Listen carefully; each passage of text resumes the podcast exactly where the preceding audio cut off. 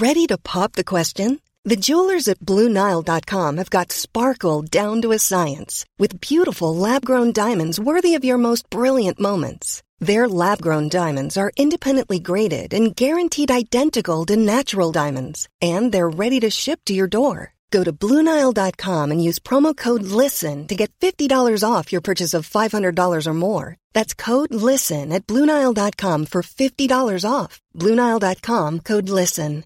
This is Paige, the co-host of Giggly Squad, and I want to tell you about a company that I've been loving, Olive and June. Olive and June gives you everything that you need for a salon quality manicure in one box. And if you break it down, it really comes out to $2 a manicure, which is absolutely insane. It's also so easy to get salon worthy nails at home with Olive and June. The difference between how your nails used to look when you did them yourself and now with the Mani system is a complete game changer. The best thing about Olive and June too is it's a quick dry. Dries in about one minute, lasts for five days, and full coverage in up to one to two coats. Visit oliveandjune.com slash perfect Mani 20 for 20% off your first system. That's oliveandjune.com slash perfect Mani 20 for 20% off your first system.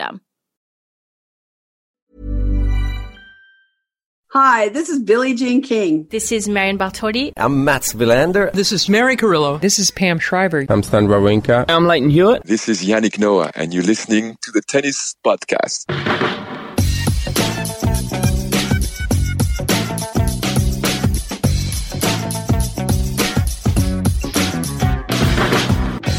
So Paula Badosa and Cameron Norrie are the champions of an Indian Wells tournament that has been held in October.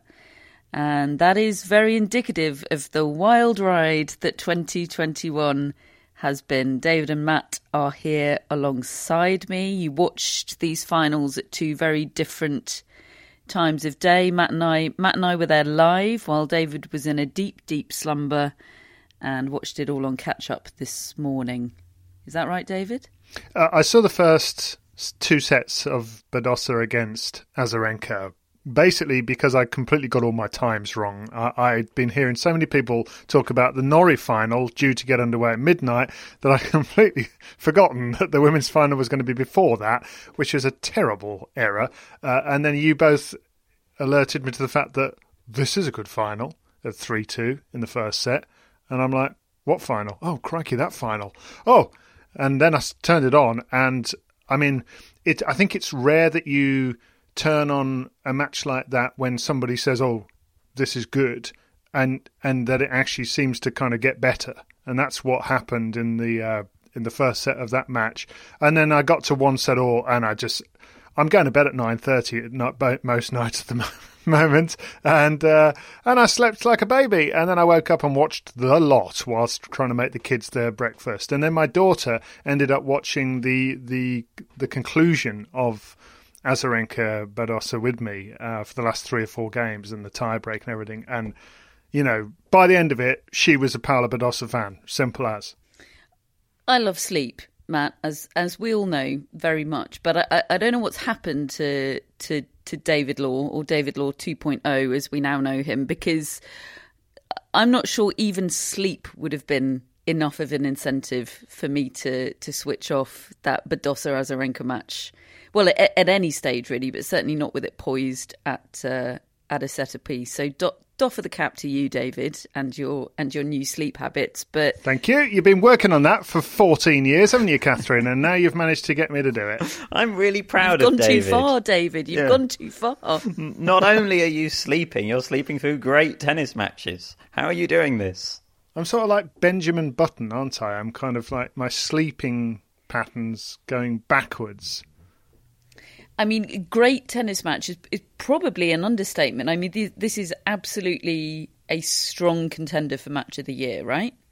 Oh yeah, I, I know it's so hard when you see something that makes you feel like that did, and to put it into any fair context against matches that happened a while ago, and you can't quite remember how maybe they made you feel. But the, certainly the first and third sets of that match stack up against anything.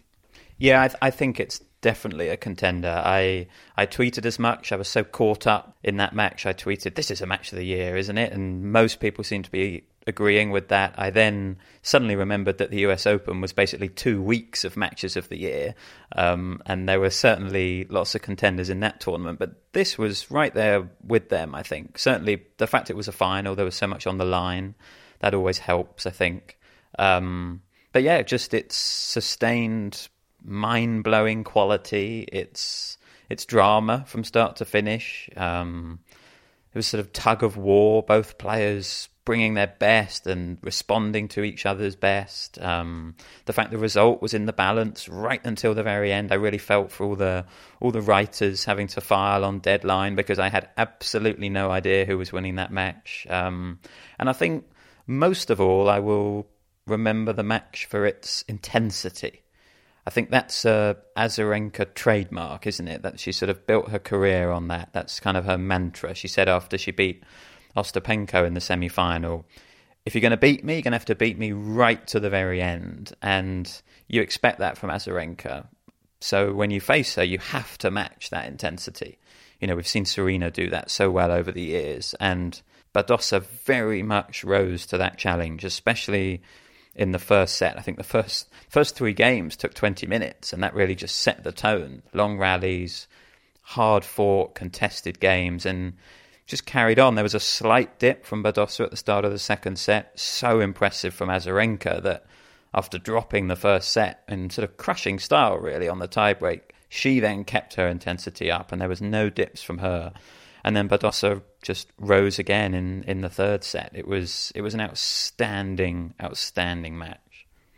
Yeah, talk about doing it the hard way. I mean, the two sets that Badosa won, she she did it in tie breaks, and and they were they were quite similar tie breaks, weren't they? Because Badosa just came out the blocks and took well in the opening set tie break. She took a four love lead, I think, and then and then got pegged back. It ended up being a bit closer, and I think in the third set tie break, she took a three love lead, certainly. Um, and uh, it, it, ended up getting uh, getting a little bit edgier as well. But uh, you know, in in I think both of those tiebreak situations going into them, you'd back Azarenka, you'd back you'd back experience. I think I think most people would anyway. But um, Badosa is gutsy, isn't she? She she took the risks in the tie breaks and she made Azarenka look a bit bit gun shy. Really, she made Azarenka look. Well, she made she made her play defensive. She made her, yeah, look look like the shrinking violet on the court. I was so impressed with how Badosa took that match in the most pressured and tense of circumstances. And let's remember, completely uncharted territory for Paula Badosa. It would have been entirely understandable if she she hadn't quite turned up for that match. You know that I mean, talk about a huge leap up for her in terms of achievement and experience and and all of those things. And she didn't just show up; she showed up and showed us something she's she's never showed us before. I don't think I was so so impressed with not only her tennis but her fangs in that final. And let's not forget that Azarenka served for the match in the deciding set. Uh, she had 30 love in that service game, and, and those those two points at the start of it were won very quickly. It looked, I'm not going to say inevitable, but it looked, you know, the train had left the station, it was rolling. Yeah. And Badosa somehow managed to put the brakes on it, and wow, it was impressive. Yeah, I kind of felt when the match was going on that that Badosa was the more explosive of the two in the exchanges. That and that's despite the fact that Azarenka kept on bringing it. I didn't feel like she was not going for it. I just think that when the ball comes off the racket of Badosa, there's there's a real injection on it, uh, and there's the spin and all the rest of it. She's kind of the full package from the baseline, I think, and uh, I think what impressed me most about her was that she was having to find out about herself as the match was going along. And uh, she played that incredible first set. And you saw the difference in their experience, the way Azarenka won the second set. But also wasn't really there in that second. She hadn't, she kind of blown herself out in that first set. Whereas Azarenka's saying to her, well, yeah, but champions do this consistently, relentlessly, and that's what I'm going to do. Can you? and uh, and she couldn't in the second set, and it was. And then when they got into the third set, they, they were oh hello Billie Jean. Uh, in the third set, they were straight back into toe to toe again. It was, it Badosa was having to kind of ride the waves of the match in order to win it, and uh, but and I sort of felt all the way through. I kind of felt she would win, but then when it was when Azarenka had broken her serve and was serving for it, no, I agree. I mean, there's I didn't see the break coming again from her, and uh, and I just think she she learnt about what it takes in the finals or at a Grand Slam. This wasn't a Grand Slam, but I think she will now be able to take this into future tournaments, and she now knows what it's like to live with somebody who has gone to depths of of pushing yourself that only people like Azarenka have gone to in the, in, in the game. And Indian Wells has been a launch pad, hasn't it? In in recent years, the the 2018 winner was Naomi Osaka. She went on to win the US Open that year.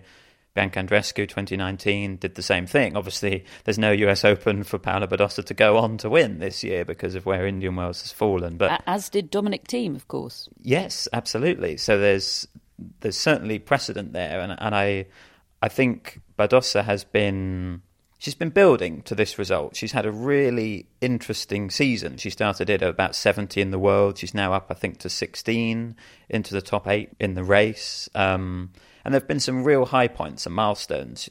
She won her first Grand Slam match in Australia this year. She beat Ash Barty in Charleston. She reached the semi-finals in Madrid in, in that you know in front of that home crowd, which was a really big deal. She reached the second week at both Roland Garros and Wimbledon over the summer, and yet there's also been quite a lot of adversity in this season, sort of physical and mental. She she began the year at 21 days hard quarantine in Melbourne, and and got COVID, I believe, and and and suffered quite badly from it as well. She then had a, a real heartbreaking loss at the French Open, nine seven in in the in the third to Zidansek. Um, she had to retire with heat stroke at the Olympics in, in, the quarterfinals there, just just a couple of matches away from getting a medal. She's changed her coach, as we spoke about last week. You know, so all of this has been going on, and yet she's maintained a consistency, and it has felt like she's been she's been building to this result. So yeah, I'm, I'm so impressed. I think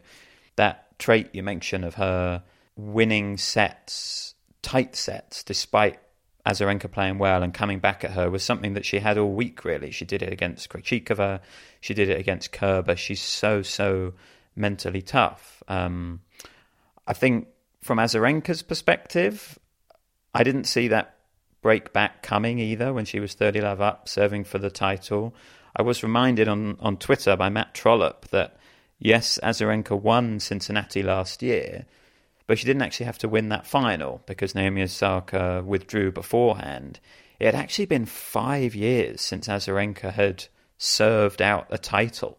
Uh, Miami 2016 was the last time she had to do that, and and you do hear old, you know, sort of legends of the game talk about what changes as you get older, and is it your nerve a little bit? And I think a lot of them do say that, and you know, perhaps just that was significant. Azarenka not having been in that position recently, um, she did get tight. The double fault came. She did start missing. I think she lost eight of nine points in a row from that 30 love moment.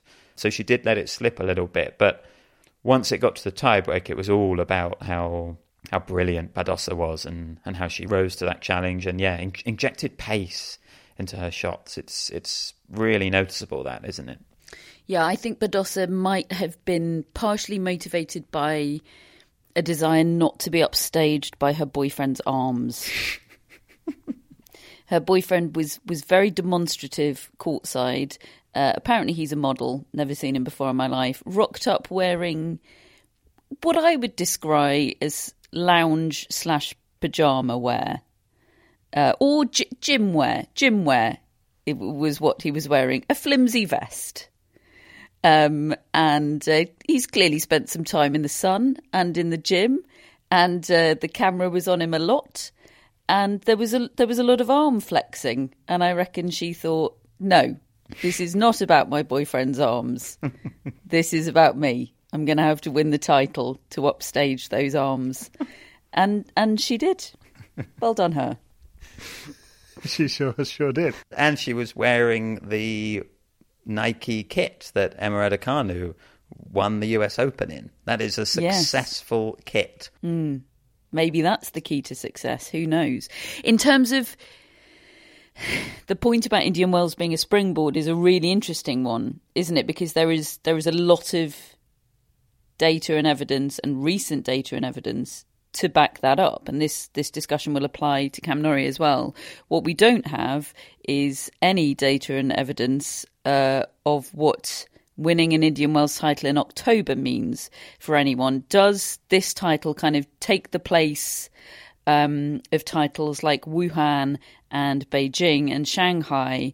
Um, in our and minds and in the narrative, and Paris, where we think that's brilliant, and it's very easy to fall into the trap of thinking, okay, well, that person's definitely going to be a contender in Australia and for next season then. And actually, it turns out being the worst time of the year to, to win a title. See Sabalenka in seasons past and Caroline Garcia as well. And there are plenty of other ex- examples. I mean, I know the answer to this is we don't know because it's never happened before.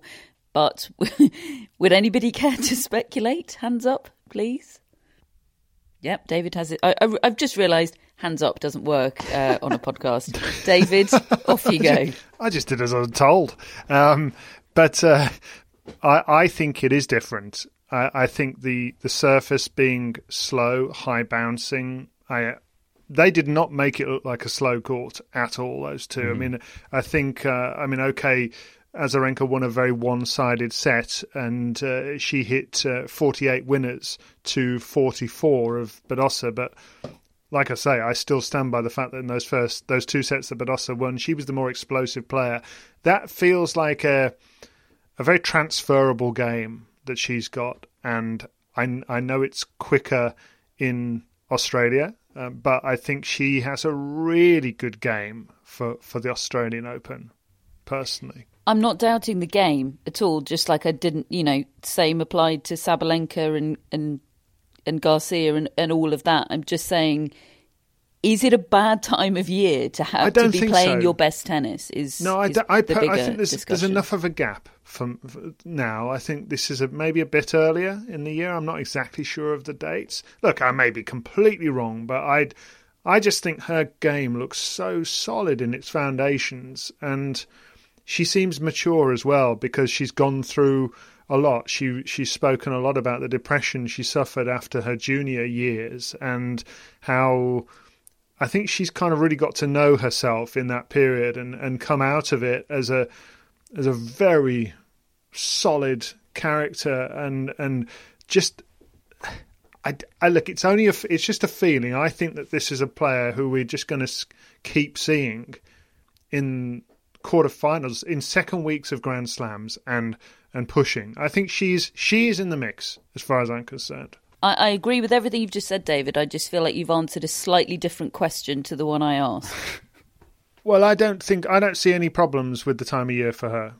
I don't. I think it's interesting with the WTA finals around the corner. You know, that is an event you want to be heading into with good form, and it's looking like she will now qualify. It, it, that isn't certain. Certainly, if Ash Barty does play, then there's a lot still to play for in terms of qualification. If if, if Ash Barty sits it out, we know she's back in Australia. Um, then I think Badosa is in, and she's heading into that tournament with form. Um, again, the conditions there will be a factor, so we understand. We don't know what kind of factor. No, we just think they will, be, be, a fun factor, and they might help some, and they might hinder some. Who knows whether it will help or hinder Badosa. Um, but I think it doesn't it doesn't feel like this has just come out of the blue and now this is let's see if this is a launch pad for her. As I said, it feels like she's been building to this result and this is this is a step for her on her trajectory. I think pretty much right to the top of the game. I, I really have belief in Badosa. I've enjoyed watching her play this year, and she seems to have the physical capability. She seems to have the game, and she seems to have the the mental strength required to win big matches. Mm, and I think I think obviously winning this title will, will enhance all of that. But I listening to her speech yesterday, and both speeches were an absolute joy from Azarenka and Badosa. But listening to Badosa's speech, I do think beating Azarenka in this final will be particularly significant for her in terms of belief because she spoke so heartfeltly, not a word, about how much of an inspiration Azarenka was to her um, at a very critical. I mean, it must have made Azarenka feel hundred years old, but but at a very critical time in in her development, sort of in her mid teens, she said to her coach, "I want to play like her. I want to win titles like her." So wow. to to, I, to did, less, I didn't see that. That's, less I than got ten years later, be playing like her and winning titles like her, but also doing it against her. I don't know. That is that's got to be something something big. I think so. Yeah, I, I I totally agree. This isn't out of the blue. This is okay. It's a big step up, but it's it's a continuation of the curve that she's been on, and I I do think she's here to stay. I just worry that it's the wrong time of the. It's such a frustrating time of the year to build momentum. Um, and you must have that feeling of God. I just want the season. Why can't the, the Australian Open be now? I don't want Christmas. I don't want to take a holiday. I want to carry on playing tennis. Um, but yeah, I could be wrong, and I hope I hope um, hope she is able to continue it because she's she's good news. She's great to watch. Um, and hey, it's it's great to see Azarenka playing playing good tennis as well and giving and also a uh, a brilliant speech. Um, so that was the first final that we saw yesterday. I think the longest ever women's final uh, in Indian Wells, and it caused the men's final to be uh, slightly delayed coming onto court, but come onto court they did. Cameron Norrie and Nicholas Basilashvili of Georgia. Um, and this was also a three set final, but one with a very different feel about it, I think, Matt. Yeah. Or David. I should have done hands up again, shouldn't I? Who wants to go? Go on, David. You take it. Well, I mean, the the the thing that struck me is that the difference between the two finals is in the women's final they both played well at the same time, and in the men's final they didn't. It really comes down to that.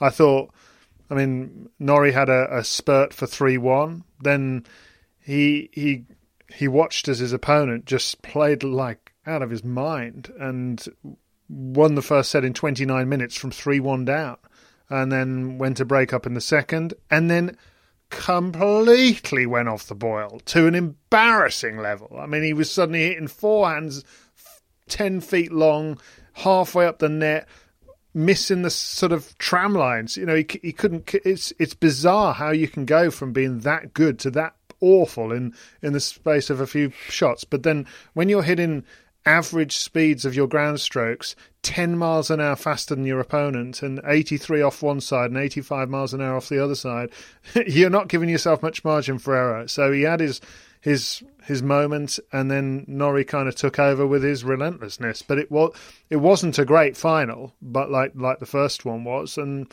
um, yeah just an amazing achievement from Norrie. And uh, yeah uh, wow I can't believe what he's done really this year Yeah, it was a bit of a flat start, wasn't it? Because the the crowd was very sparse. You know, it was a brilliant crowd for the women's final, and then understandably, lots of them want a break from the sun, I think, and then they left, and Norrie and Basilashvili came out, and it was it was pretty empty to begin with.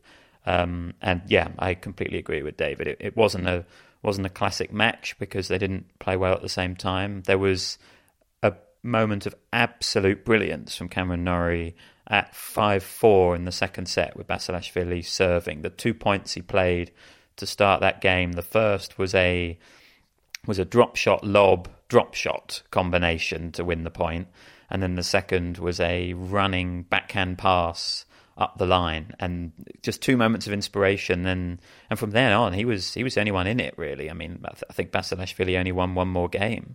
Um, I can't believe Cameron Norrie has won Indian Wells. I mean, it's, it's bonkers, isn't it? It's yeah. To bo- it's a joke to to borrow a, a Tim Henman ism.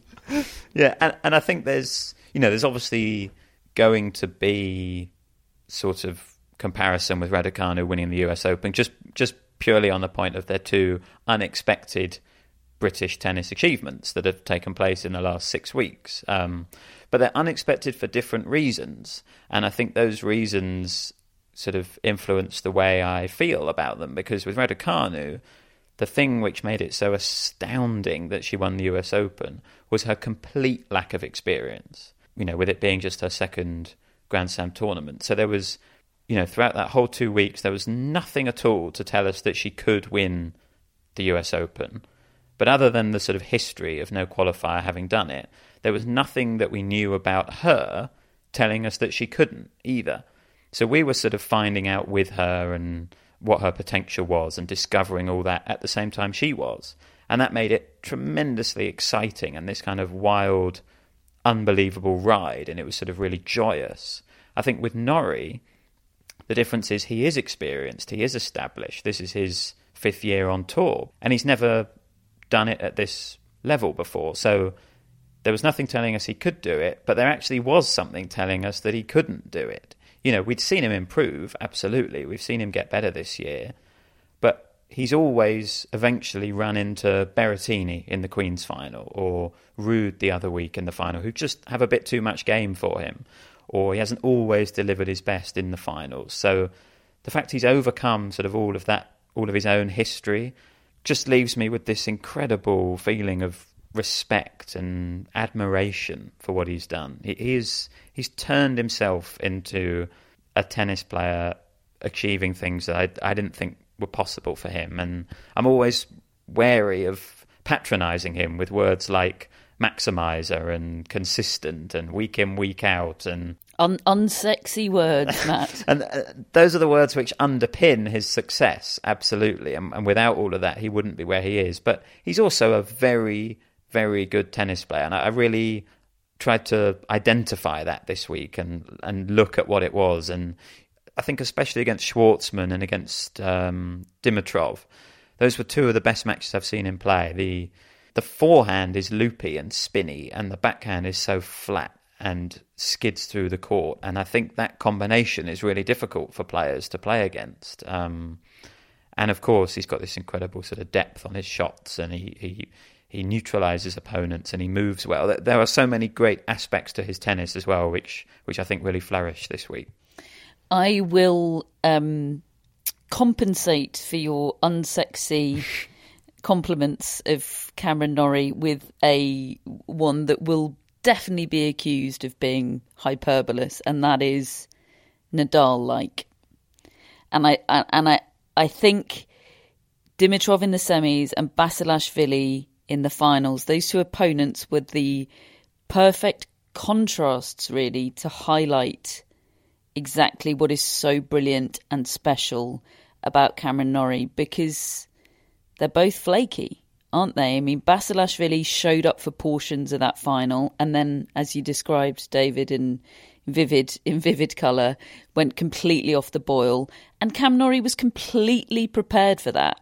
He knew that there was going to be at least a period of that game where he was blasted off the court by Basilashvili. You know, the difference in weight of shot at, uh, at moments was staggering. Actually, made Cameron Norrie look like he was, you know, playing badminton while Basilashvili was, you know, just I don't know, playing lunar tennis. and it was a bit like that in the Queen's final, really. Uh, I felt, and and this was, I, I kind of felt this was Norrie stepping out of the imposter syndrome a little bit in that way. Yeah, and and obviously the matchup against Dimitrov, Dimitrov a really different one, but Dimitrov really played a terrible match in that semi final. He did.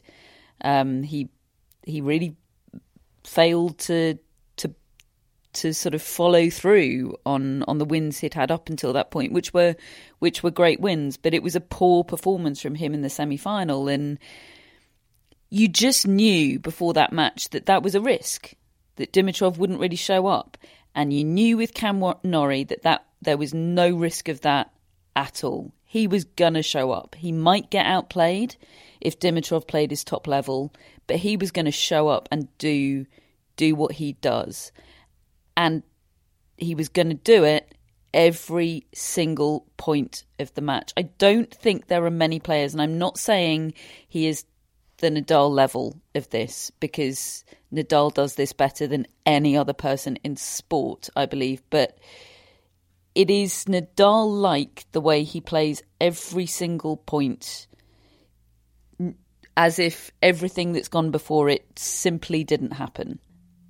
and that is a, a, a staggering staggering compliment. It is it's as big a compliment as I can as I can pay someone. Really, it's it's incredible, and I know it leads to him being, you know, his his his celebration when he won was was muted, wasn't it? He's so level headed and seemingly unflappable that it's it's hard to get sort of great reaction from him, isn't it? But that was it was also Cameron Norrie, you know, and that's what that is that for me is what's played as big a part as anything else in getting him to this point. And I can't think of many players. Obviously, there's Rafa in a stratosphere of his own, but I can't think of many other players that are that are able to do that the way he can. And it's interesting you mentioned Nadal because I remember very clearly at the start of the year when Rafael Nadal played Cameron Norrie at the Australian Open, and we weren't sure what sort of form Nadal was in. Do you remember there was a lot of talk about his back being injured, and he'd, he'd won his first two matches, but he said before playing Norrie, I really need to step it up now in this third round because Norrie is a different caliber of opponent. And it strikes me now that maybe, kind of, maybe Nadal did see something in Norrie that we didn't, you know, because he was aware that he needed to really raise his game to beat Norrie because I think of this point in, point out intensity and consistency that he brings. And and he did, and Nadal won that match, match in straight sets, and he then beat him again in Roland Garros, I think, in the same round, and then Norrie lost to Federer at Wimbledon in the third round, and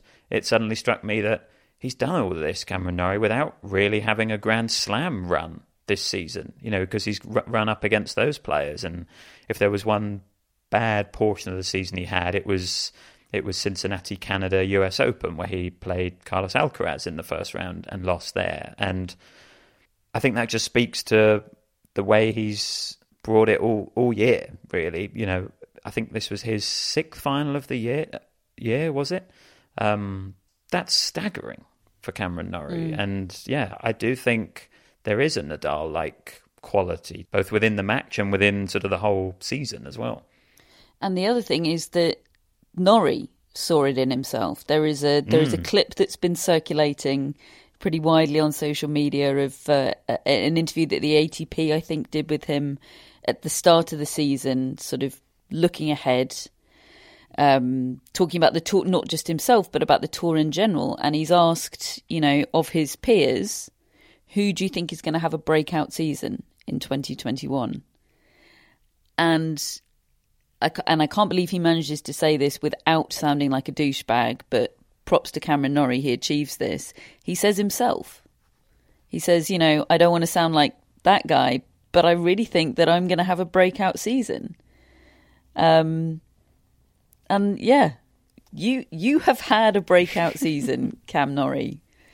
Um, I, yeah, it's, it's even incredible. exceeding his own expectations, even better than what I think he hoped for which I, I think is particularly impressive. And I mean, look, the other thing is he, he did this, he kept his composure in this final despite all this palaver over his shoes. I mean, he got his shoes stolen the night before. I'm so over shoe drama. so disappointed we're having to talk about this. Go on, just just get it over with, David. Tell the listeners we'll move well, on. He didn't put them under a car. He stuck them on top of his locker. Just, uh, just put them in a safe place. Why would you not put them in your locker? I don't know. Maybe it's not big enough. Who knows?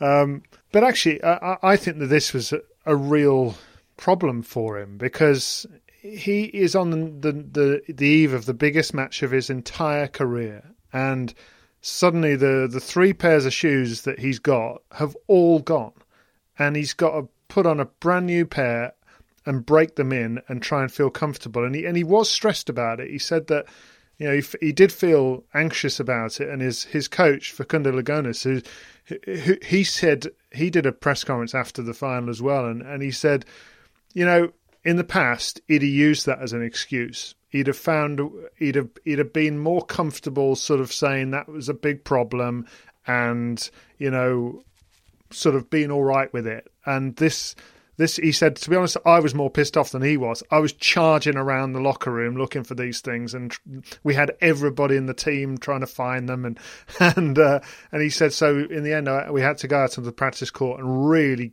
push him and move him around to try to get him comfortable in these new shoes.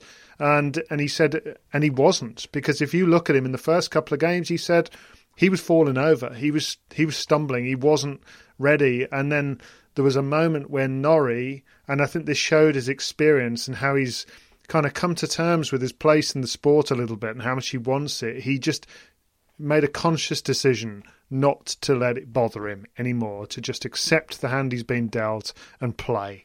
And and that's kind of what he did. He took he took it all in his stride and he took the the knockbacks of these balls flying past him and all the rest of it and just got on with it. And some of those are the finals, and they but they both said in the press conferences he's had some bad losses this year. I mean, just a week ago or two weeks ago in San Diego, he's got absolutely hammered by Casper Ruud. It was an embarrassing final. It was. He said it was his worst match of the year.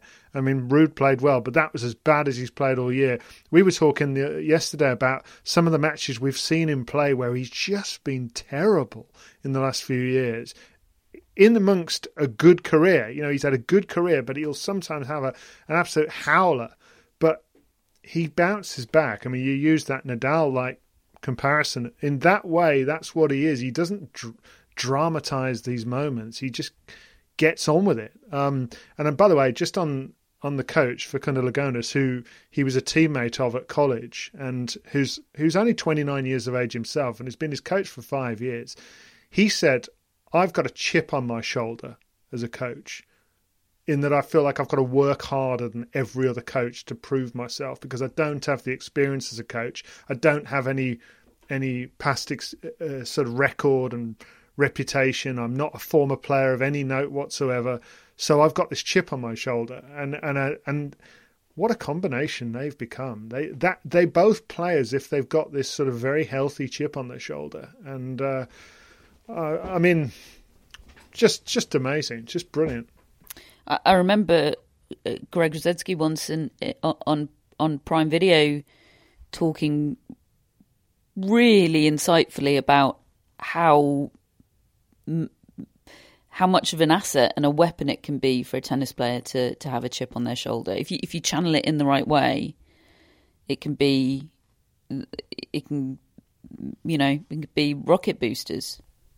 Greg always had a chip on his shoulder as a as a player, and I, I really believe he's, I can understand that. I can see where he's coming from. He he got more out of his sort of skill set because of that as well. Um, and actually, something that Norrie said about the what he likes about the British players this year is that they've all stayed out on the tour all year, grinding. And if you look at them, Dan Evans, Liam Broady, Andy Murray, you know they just haven't stopped him and uh, as well. They haven't gone home for creature comforts. They've just kept out there, and that's made a big difference. I think.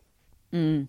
There were uh, while the men's final wasn't a classic, there were some stunning matches, weren't there? In in the lead up to that point, you had Dimitrov beating Hubert Hurkacz seven six in the third in the quarterfinals, backing up his big win over Daniil Medvedev in, in the previous match. That was a heck of a win from Dimitrov over Hurkacz. Very, very difficult emotional time for me watching watching that match. Um, there was Taylor Fritz beating Alexander Zverev in, in probably the match of the week on the men's side, I would say.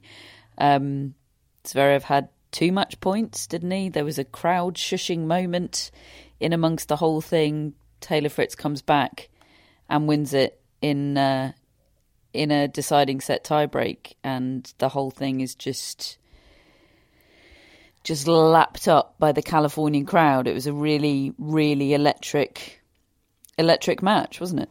Yeah, um, Fritz was really good actually to, to hang in there, and it was it was like the lights went out in Zverev towards the end, and he he was talking afterwards about really wanting to just go home, and uh, I think he's been out in America for a long time now, um, and Fritz rates himself and showed that there's reason to rate himself in that match because he kept bringing it and. Uh, I mean, he was he was overjoyed afterwards, but I can't help thinking that that's a disappointing loss in the semis that he didn't back it up and go and beat Basilashvili. Mm. He he should have, in my opinion, he should have. I, I know Basilashvili hits the living daylights out of the thing, but he still should have beaten him.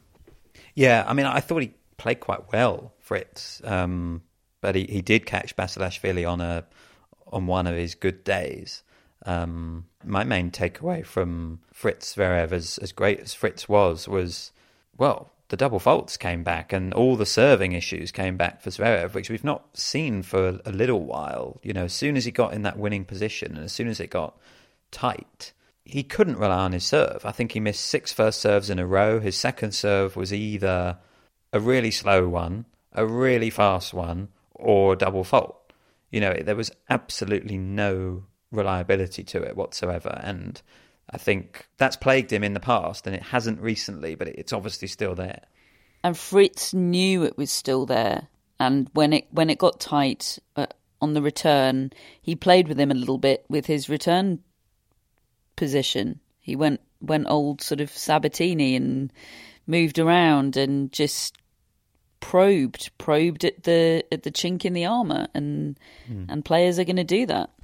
Yeah, no, totally. Just just one sort of big picture takeaway from from this Indian Wells in terms of just what it says about where men's tennis is at the moment. Perhaps um, I noticed we've had four hard court Masters events this year, and all of them haven't had Djokovic, Nadal, or Federer, and the, and the winners were number thirty-seven Hubert Hurkacz, Number two, Medvedev. Number five, Zverev. And number 26, Cameron Norrie in in Indian Wells this week. So, you know, that's that's an even split between winners you would expect and surprise winners, I suppose. And I think that's quite a good indicator of what this next phase of men's tennis is going to look like. I think the players we expect will still win the majority, probably, of the events. You know, certainly if you branch out and look at the clay court masters this year, they have gone to players we would expect, um, and probably spread fairly evenly between those players. But I think they just are going to be more surprise winners moving forward over the next few years. Um, we've got so used to four players kind of winning everything and not leaving that much to everyone else and being so good every single week. I just don't know if it's realistic to expect that from this next group of players, as good as they are. Um, probably also notable that the ones with surprise winners were the sort of isolated events, not really leading to anything. Miami was sort of just on its own this year, and Indian Wells was post US Open. When it was US Open time, Medvedev, Zverev stepped up and won and won the Masters event. So there's probably something to be said for that as well. But I think I think we are going to get more Cameron Norries over the next few years of players of his caliber. The consistently good players on tour capitalizing on a week like this and, and winning. Just something we haven't really seen in men's tennis that much over the last decade or so. Mother's Day is around the corner. Find the perfect gift for the mom in your life with a stunning piece of jewelry from Blue Nile. From timeless pearls to dazzling gemstones, Blue Nile has something she'll adore. Need it fast? Most items can ship overnight. Plus, enjoy guaranteed free shipping and returns. Don't miss our special Mother's Day deals. Save big on the season's most beautiful trends. For a limited time, get up to 50% off by going to Bluenile.com. That's Bluenile.com. A lot can happen in the next three years. Like a chatbot may be your new best friend. But what won't change? Needing health insurance. United Healthcare Tri Term Medical Plans are available for these changing times Underwritten by Golden Rule Insurance Company, they offer budget-friendly, flexible coverage for people who are in between jobs or missed open enrollment. The plans last nearly three years in some states, with access to a nationwide network of doctors and hospitals. So for whatever tomorrow brings, United Healthcare Tri-Term Medical Plans may be for you. Learn more at uh1.com. Hello, Tennis Podcast listeners. David here. Now, you might know that I love a bit of cooking, and I think I'm quite good at it. But if I'm honest, even I get fed up trying to work out what to do every night. That's where Home Chef comes in. Being able to put together a delicious meal without the long prep and the cook times, well, that's pretty cool. Home Chef provides fresh ingredients and chef designed recipes conveniently delivered to your doorstep to simplify your cooking experience. They have over 30 options a week and serve a variety of dietary needs, so you don't have to worry about what to make ahead of time. Not only is it convenient, but it's economical too. Home Chef customers save an average of $86 per month on groceries. Now, for a limited time, Home Chef is offering Tennis Podcast listeners 18 free meals plus free dessert for life, and of course, free shipping on your very first box.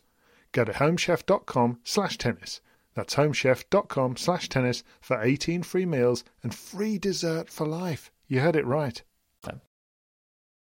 He's 10th in the race. Cameron Norrie, we expect ninth place to be good enough to get into the, the field for Turin because we don't expect Rafael Nadal to play in Turin. He is uh, less than 200 points behind Hubert Hurkacz in ninth place, and there's 200 points between him and Jannik Sinner in 11th place. Is he going to qualify for Turin? I would have said no.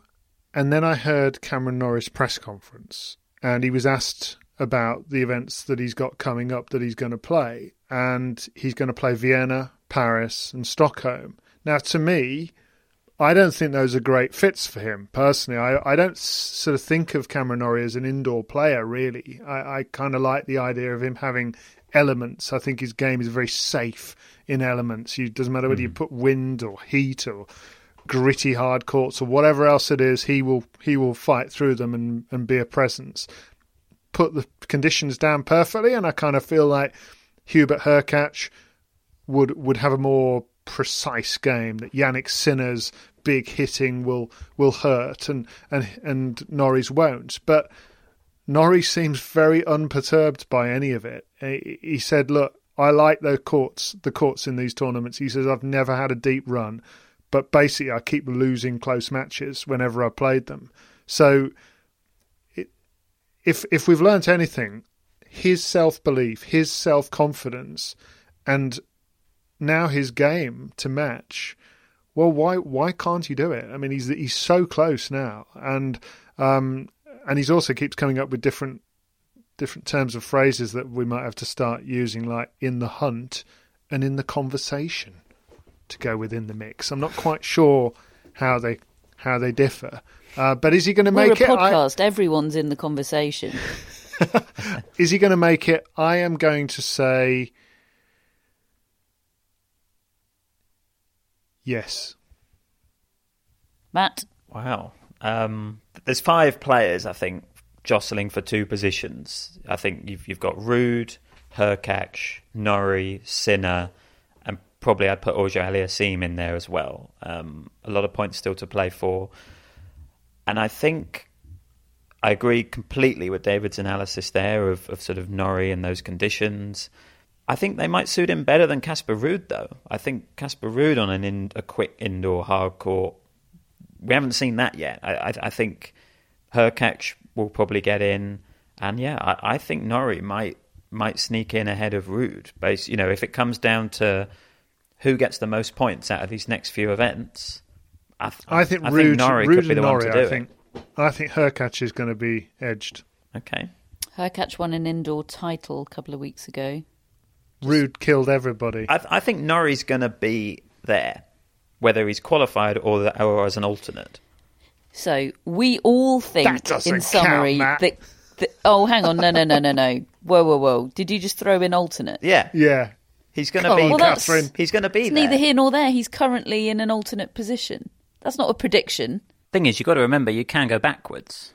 Like there's still points to play for. he could still be overtaken by Sinner or seen behind him. I'm saying I don't think he will be. It, I'll give you it. It's a prediction. It's feeble. I just said he'll. I just said he'll qualify. Okay. Cameron Norrie you is going said. to.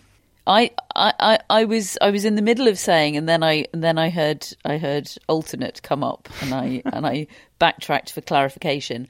I think Cameron Norrie is going to qualify in the main draw of the ATP finals, and that is a wild thing to be saying. I yeah, think it, it is. It is. It really is. I mean, but all credit to him. My word, how's he yeah. done it? I mean, look, frankly, even if he's only there as an alternate, that is incredible as well. Yeah. Even if he's not there as an alternate, I, I never thought it's all would, incredible. Yeah. I mean, he's what he's he's joined. He's kind of fifteenth, stroke sixteenth in the world because he's on the same points as Jannik Sinner right now, um, and he's tenth for the year. So, no, I never thought he would ever do this in his whole career. So, fair play. Yeah, absolutely incredible, Cameron Norrie, and it does make it fun, doesn't it, when there's a real jostle for the last couple of spots for Yeah. for the finals. It's going to be great this next It does heat now. up these last few weeks, doesn't it? Um, the doubles titles in Indian Wells were won by Sue Hsieh and Elise Mertens. They beat uh, Veronika Kudermetova and Elena. Hsieh and Mertens uh, were also Wimbledon champions this year, of course, so it's nice to see Mertens still being brilliant at doubles, even though she's lost her long-time partner in Aryna Sabalenka, who doesn't want to play so much doubles anymore. She And- she really gets a lot out of doubles, you know, Mertens. I was listening Hmm. to the press conference afterwards. The kind of the social aspect of it. She clearly makes her life better on the tour. I mean, maybe I don't know whether it might hurt her singles career. Some players think it does, but even if it did, even if it hurts some of those results, you can tell that her life is better for being a doubles player. and for spending a lot of time with Sue Hsieh, I reckon. Who I think was wearing a dragon mask in one of the uh, photo shoots, she she? was not not sure w- there was any explanation of it, and and why should there be? You wear a dragon mask if you want to. More, more of that, please. Uh, the men's doubles titles uh, title was won by John Peers and Filip Polášek. They beat Aslan Karatsev and Andrei Rublev in straight sets in that final. Uh, first title for Peers and Polášek, who had reached the final in San Diego the week before. They'd lost to uh, Skupski and Salisbury in that one, so a great result for them. Um, now then, Matt, I can't keep the listeners teased and tantalised any longer. We we have to do uh, Cinema Corner with Catherine and Matt.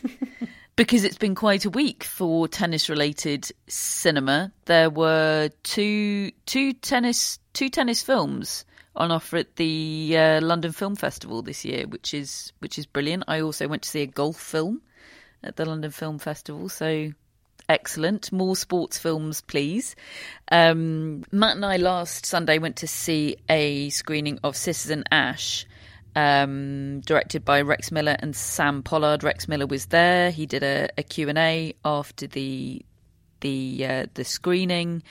Um, we loved it, didn't we, Matt? We absolutely loved it. I hadn't realised um, that it was made by the same um, d- directors and production team that had made the Althea Gibson documentary that I'd watched um, as preparation for for our Althea Gibson Tennis Relived podcast. And look, we went we went into this um, in the privileged and I think unusual position of knowing knowing a lot about Arthur Ashe because of the research that we'd all done for our Arthur Ashe Tennis Relived podcast. There were a lot of people in in that audience who kind of every question in the q&a afterwards wasn't it was prefaced with i didn't i'm ashamed to say i didn't know very much about arthur ashe. Um, but i do now and i and i feel better for it. But yeah w- we knew a lot of the content and yet still it felt extremely fresh and vital somehow. Yes, the woman to my right gasped when it was sort of revealed in the documentary that Arthur Ashe had AIDS. So yes, I think from a from a content and sort of biography perspective, I actually felt quite reassured that we didn't learn anything particularly new. I think if you're if you've read up on Arthur Ashe or you've listened to our Tennis Relived show on him or you've sort of researched his life, you won't learn a great deal about the facts of his life through this film.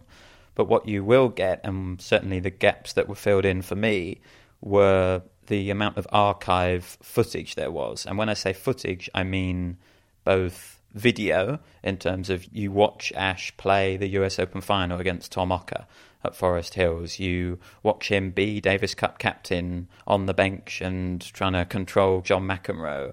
You uh, watch him play Jimmy Connors in South Africa. There is amazing footage of all of those moments. There's also loads of photos that sort of help to tell the story, which are brilliant. And I think the main thing is that there's so much of Arthur Ashe's voice in this documentary. Um, Rex Miller said in, in the Q and A afterwards that they had the transcripts of Arthur Ashe's interviews that he did with the writer Arnold Rampersad when he was writing his Days of Grace autobiography. They had these transcripts, and Rex Miller said, Well, I don't know what we can do with these. They're amazing, but how can we turn them into a documentary? And they said, Do you have the audio? You know, have, have you got them anywhere? And Arnold Rampersad found the audio and uh, allowed Rex Miller and his team to digitize them. And the documentary is basically told through Arthur Ashe's voice in those interviews. So you hear him sort of narrate his thoughts and feelings at the key moments in his life, which is incredible. And I don't think you'll find that anywhere else. Um, I, I, think the title "Citizen Ashe" is is significant. It really places Ashe as a citizen in the world of the world who's engaged in the world, and it sort of charts his his development from sort of reluctant to get involved in the civil rights movement to doing it in his own way. That that is all told brilliantly. Um, and then there's lots of really significant people who are in it. Donald Dell is in it. John McEnroe is in it, and perhaps most significant of all, Jeannie, Arthur's wife. There's there's a lot of, of her in it as well. She she knows Rex Miller, I believe, through photography. So you hear lots from her, and, and that's brilliant as well. And yeah, it's it's very well done. Qu- quite emotional at times. Some some really sad moments in it. Um, but yeah, well worth a watch. Mm, his brother Johnny um, Mm, is also in yes. it. He's a he's a big contributor and somebody somebody I hadn't heard from before. There was there was a moment where Johnny Johnny told the story of of he he was serving in Vietnam during during the Vietnam War, and uh, a, a law was introduced during the Vietnam War as a response, a direct response to to the Second World War when when mothers' families lost all of their all of their sons. That only one one child in a, in a family could could be in active active duty at one time in the war. Um, and Johnny, I I think Arthur was about nineteen at the time. I think it was when he was when he was at Stanford University. Johnny signed up for an additional a back to back tour um, so that Arthur wouldn't have to serve in the Vietnam War. And I don't know whether Matt could see in that moment, but I that I just was streaming with tears. I that I I was triggered, um, and yeah, it, there were little moments like that that that just yeah really got me. Um, and it, yeah, highly recommend watching it. They didn't, they weren't quite sure if the. I mean, this is quite often the case with film film festival films, but they weren't quite sure what the distribution would be. So I can't tell you.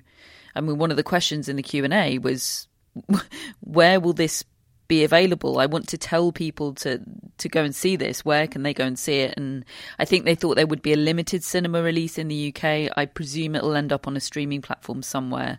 Um, I'll try and keep an eye on that so I can tip people off about where they can watch it when it does when it does become available.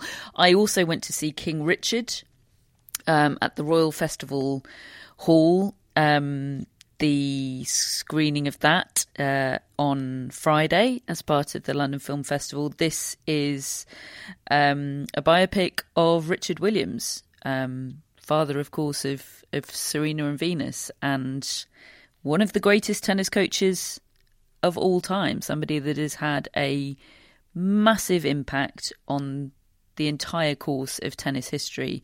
Um, Richard Williams is played by Will Smith, and I'd heard rumblings of sort of this is an Oscar-winning performance by by Will Smith in the lead up, and I'd seen the trailer, and I have to say the trailer worried me. I I thought it looked really overwrought, and in in particular, Will Smith's performance looked overwrought in the trailer.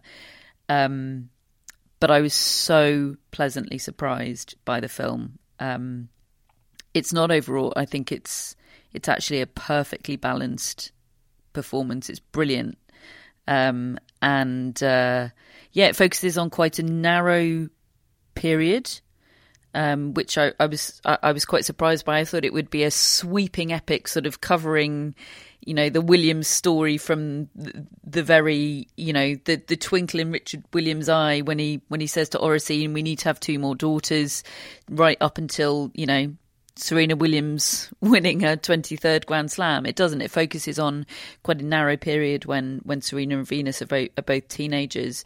Um, it does have the um, not just cooperation but backing of Serena and Venus Williams. They were listed as as producers, um, and it's really really interesting. I'm not I'm not saying that it's a definitive unbiased telling of the of the Richard Williams story, but it is a rich telling of the Richard Williams story, uh, and I do think Will Smith's performance is is pretty brilliant, really. And those are words that I didn't think I'd ever be saying on the tennis podcast. So there they are. Well, I mean, I I hadn't heard your reviews of either one of those um, films, and I, I'm really excited to see both of them now. Thank you. You're welcome. I can't I can't tell you when Cinema Corner will return to the tennis podcast. Um, but as and when it's required or warranted, don't you worry. We will keep you abreast of all uh, cinematic related developments in the tennis world. Um, the tennis podcast overall will be back next Monday. Uh, we're going to have a Q&A special, one of our one of our Q&A specials that we do every now and then next Monday. So if you want to submit a question for that, you can do so via our social media channels. Um, no Thursday show this week, but of course we'll be keeping an eye on what's going on in the tennis world. We've got the ATP and the WTA Tour are both in Moscow this week for the Kremlin Cup. Uh, Emma Raducanu uh, has has pulled out of that tournament that she she had been scheduled to play um, there, in fact, is is uh, some reports, including by Simon Briggs, that she is currently sort of trialing an arrangement with Esteban Carril, the coach that formerly worked with Johanna Konta. So we'll keep an eye on that situation. The men's tour is also in Moscow. There's no Medvedev there, but Rublev, Khachanov, and Karatsev are all playing. So we'll keep an eye on all of that. Don't worry, uh, and we'll bring you any pertinent updates at the start of next week's show before we get our teeth into the Q and A. I think that's it. No points for any of us for Zeus, Scousel, Mousel, or Rogue. Some of us were closer than others. No details required. Billie Jean is sponsored by Billie Jean King. Chris Albert Lee is our executive producer and top bloke, and save the best to last here because our mascot for the week is Quattro. Excellent name for an excellent dog. Quattro is a two year old corgi mix. Uh, a rescue dog living in Basel, Switzerland. Uh, his humans are Alexandra and Alfredo. Uh, there is just the, the two most sumptuous pictures of Quattro. One of him frolicking in the Swiss mountains, just looking resplendent, and another of him in a sort of sea of tennis balls. One one in his mouth, uh, one either either side of his his front paw, just guarding them possessively. So, hello, lovely, lovely Quattro. If you want to see Quattro content, and I'm telling you, you do. Uh, it's it's going to be in our newsletter, so sign up to that if you haven't already. We'll be back with another tennis podcast next Monday. Matt David, thank you. We'll speak to you then.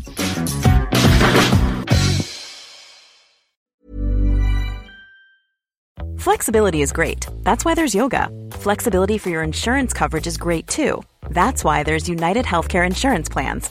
Underwritten by Golden Rule Insurance Company, United Healthcare Insurance Plans offer flexible, budget friendly coverage for medical, vision, dental, and more. One of these plans may be right for you if you're, say, between jobs, coming off your parents' plan, turning a side hustle into a full hustle, or even missed open enrollment. Want more flexibility? Find out more about United Healthcare Insurance Plans at uhone.com. Mom deserves the best, and there's no better place to shop for Mother's Day than Whole Foods Market. They're your destination for unbeatable savings, from premium gifts to show-stopping flowers and irresistible desserts. Start by saving 33% with Prime on all body care and candles. Then get a 15-stem bunch of tulips for just $9.99 each with Prime. Round out Mom's menu with festive rosé, irresistible berry chantilly cake, and more special treats. Come celebrate Mother's Day at Whole Foods Market.